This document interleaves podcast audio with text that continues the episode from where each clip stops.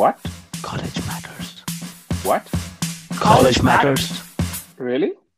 For sure. College matters. Alma matters.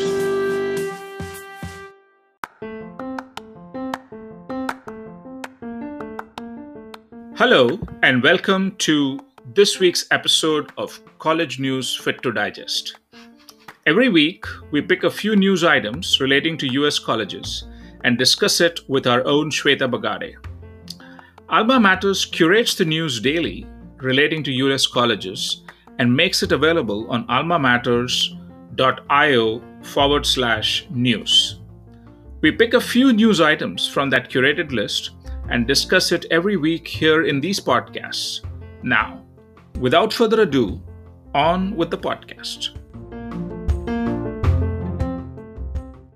First one is um, an article on the number of open seats in 200 colleges. I guess there's a pretty long, long list of schools with uh, open seats.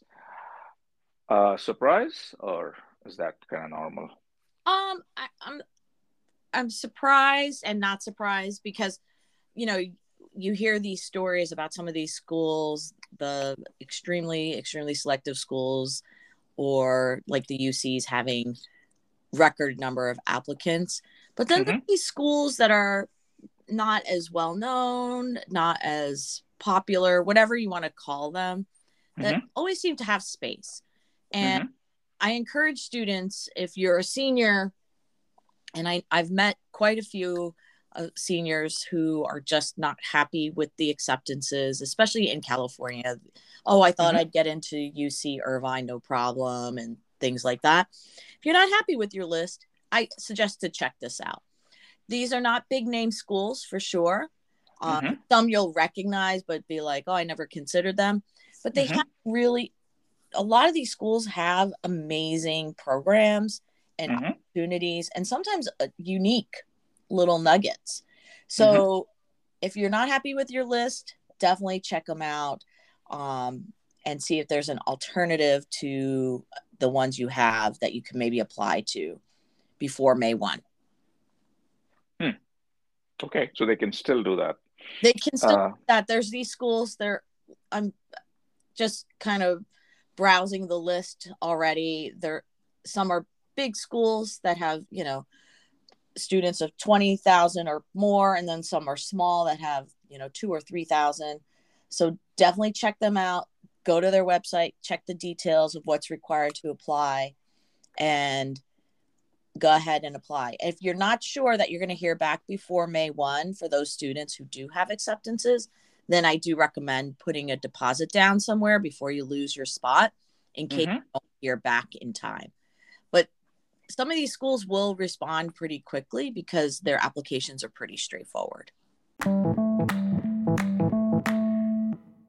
The second topic is about Williams College um, changing their uh, loans into grants um, and all work study programs, etc. So I guess there's a seems like a movement, if you can call two of them a movement, um, towards trying to make it easier for students to afford college.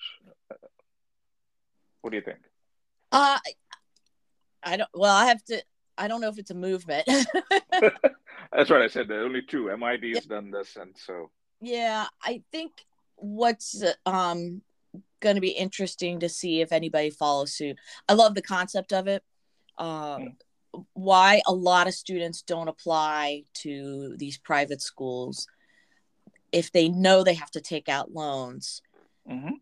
Why would they go to schools that are just going to make them take out larger loans than they would be if they went to a public school? Mhm. or a, a tuition program school. So the fact that you, they could apply to the school and potentially not have any loans and have some grants from the school makes that um, definitely much more enticing to apply. And these colleges then that don't have that diversity that they're looking for would start to in diversity meaning um, underrepresented communities whether it's socioeconomic or um, different uh, ethnic groups that they're trying to attract, they could start attracting them. Mhm. So it should be interesting. And the other piece of that, this is really um, valuable, is eliminating that um, financial aid. Um, there's a there's a term for it. I'm drawing a blank on it for you know where you work as part of your financial aid, and it was very clear that William said if you get a job, it's not going to impinge on your grants that you're getting. Hmm. So that makes it even more appealing for students who are financially constrained to say, oh, great, I can go work, make a little bit more money, and not worry about it taking away from my tuition grants from the college. So that Right. becomes pocket money for them, you know, spending money or even money for something they want to take advantage of, like maybe a study abroad opportunity or different programs that do cost money to participate in. So I that's an element of that that's really interesting because I knew a lot work study programs, a lot of students part of the work study program, Mhm. and they're working on top of going to school just to pay for college. So to Right. eliminate that, I think is really great. I hope more of these private, very expensive private schools follow this suit. The last uh, topic for today then is about SATs and international students. Um, the article, of course, is uh, provocative. It says, uh, Are SATs irrelevant for international students? I'm not sure about that, but um, it does talk about um, what it is doing without, uh, I mean, what's happening with international applications without SATs and ACTs. What do you think? What's what's what this look, this looks like a interesting direction.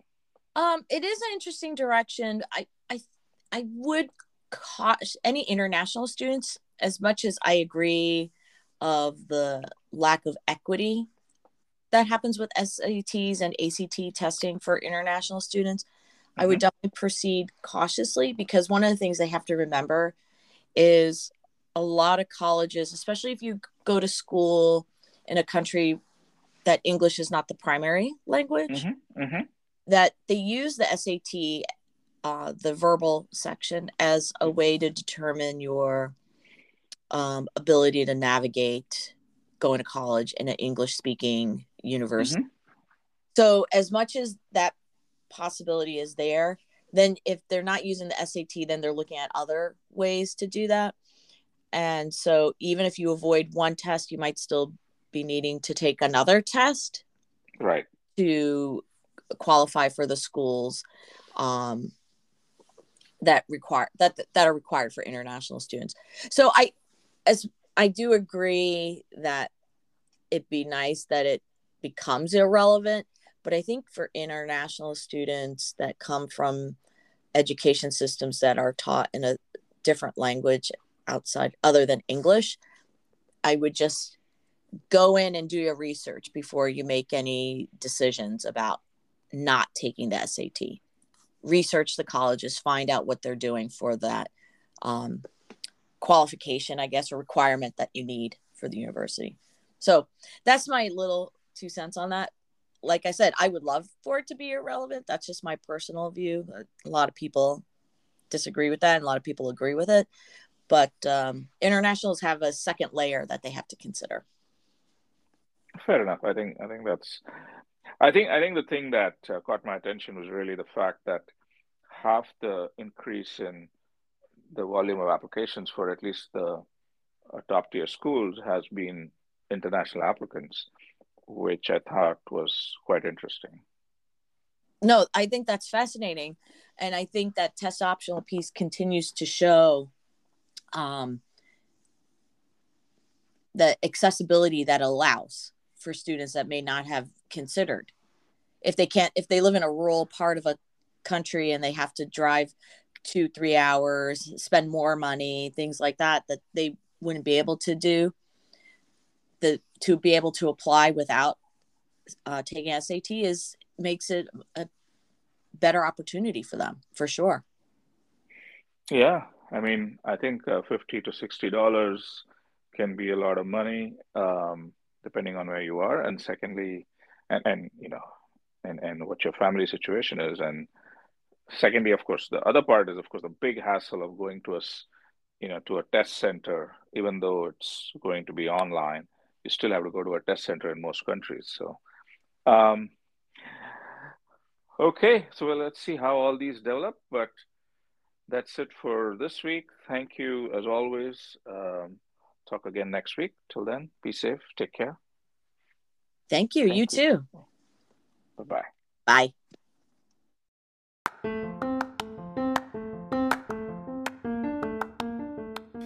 Hi again.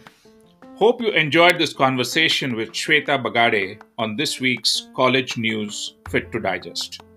For your questions or comments on this podcast, please email podcast at almamatters.io. Thank you all so much for listening to today's podcast. Transcripts for this podcast and previous podcasts are on almamatters.io forward slash podcasts. To stay connected with us, subscribe to Apple Podcasts, Google Podcasts, or Spotify, or visit anchor.fm forward slash alma matters to check us out. Till we meet again, take care and be safe. Thank you.